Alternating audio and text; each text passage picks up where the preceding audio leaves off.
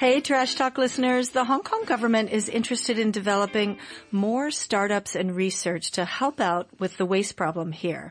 So the Environmental Protection Department launched the Green Tech Fund to subsidize some new and exciting research happening in the Hong Kong trash scene.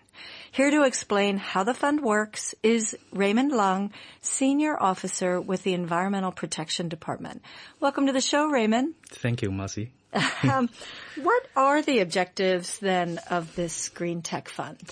The Green Tech Fund, established with a $200 million government allocation, aimed to provide better and more focused funding support to research and development projects which can help Hong Kong decarbonize and enhance environmental protection.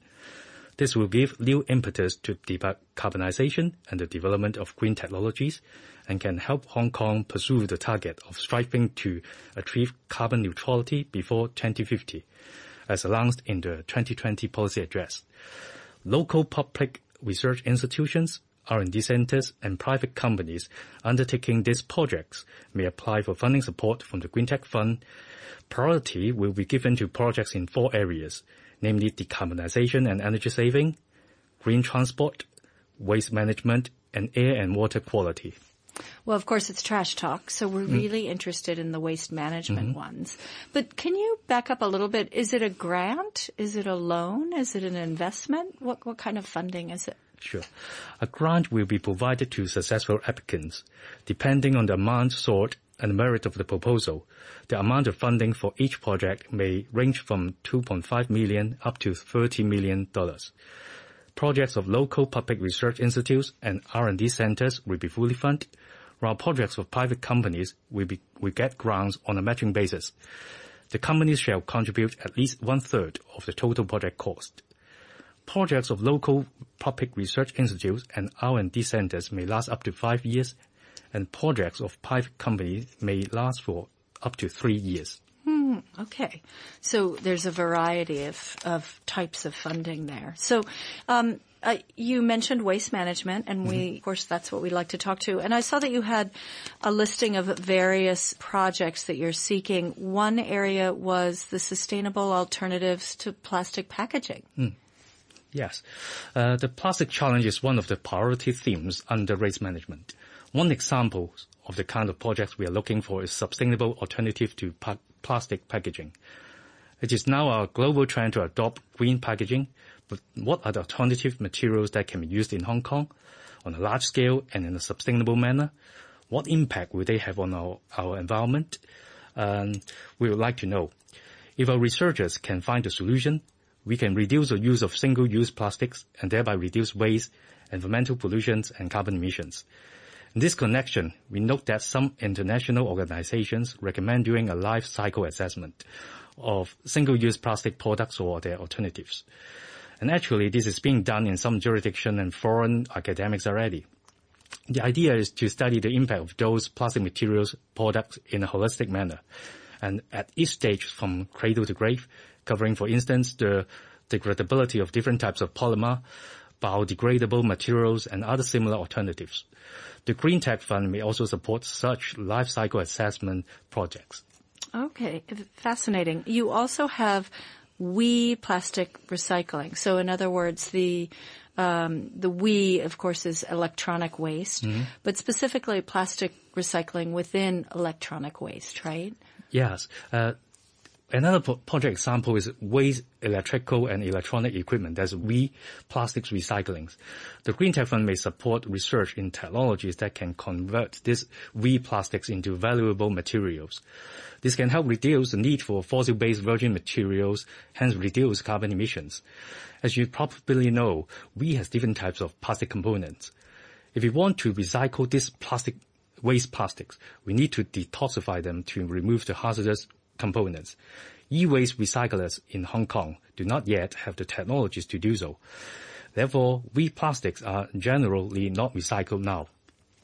If such technologies are available, we can divert WEEE plastics from landfills and reduce reliance on the export of mixed plastic for recycling. Is there also, you have another category just called reuse or recycling of WEEE. Is that different?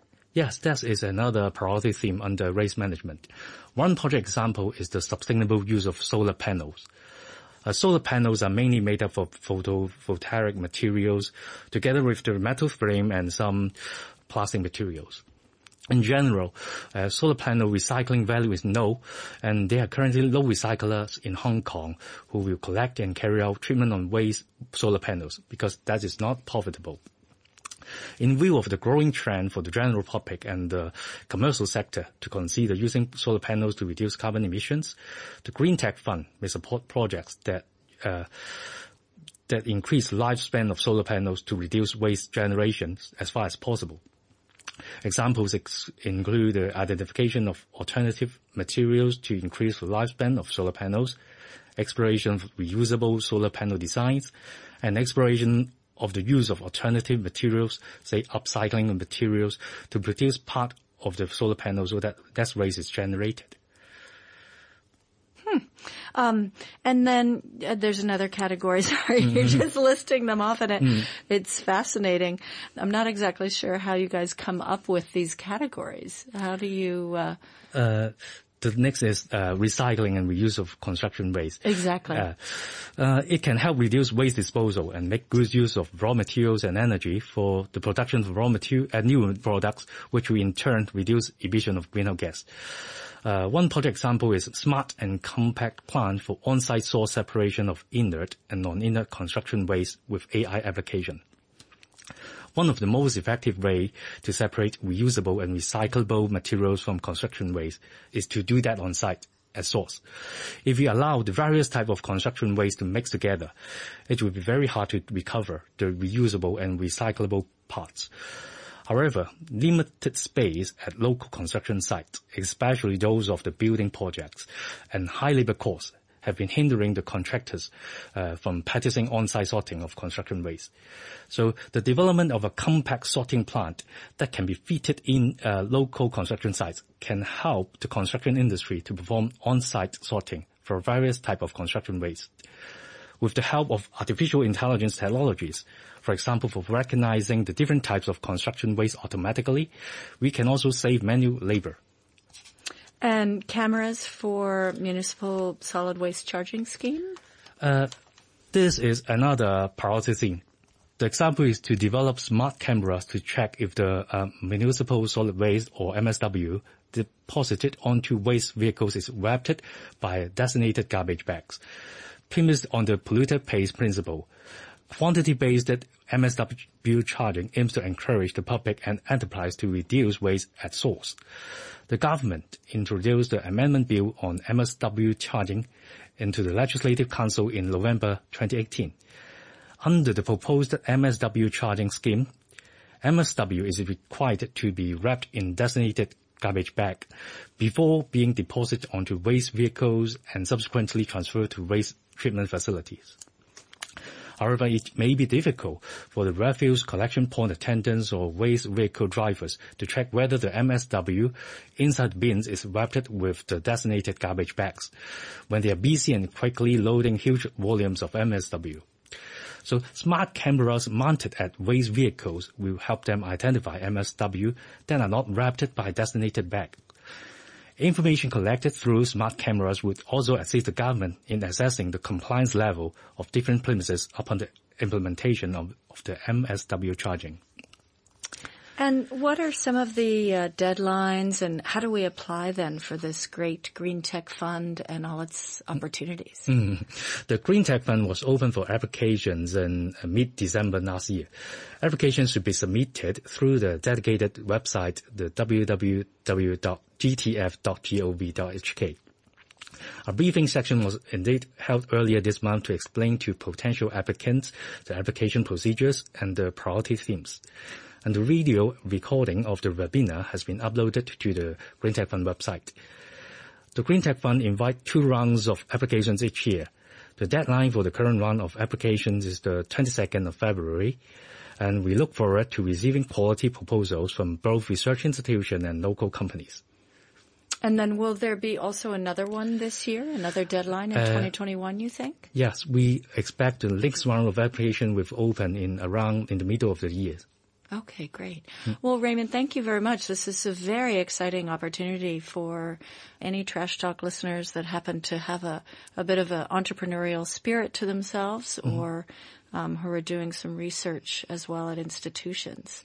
Thank you very much for coming in and outlining it for us. Thank you. It's a great opportunity, Trash Talkers. So, again, if you want to learn more about it, just Google the Green Tech Fund for the Environmental Protection Department, and you will get it. Thanks, Raymond. Thank you, Mazi. You can find all the Trash Talk episodes on iTunes and the RTHK on the Go app. Thanks to our partners, Plastic Free Seas. If you like what you hear, I also host the Sustainable Asia podcast on iTunes, Spotify, and YouTube for a more in-depth look at sustainability issues here in Asia.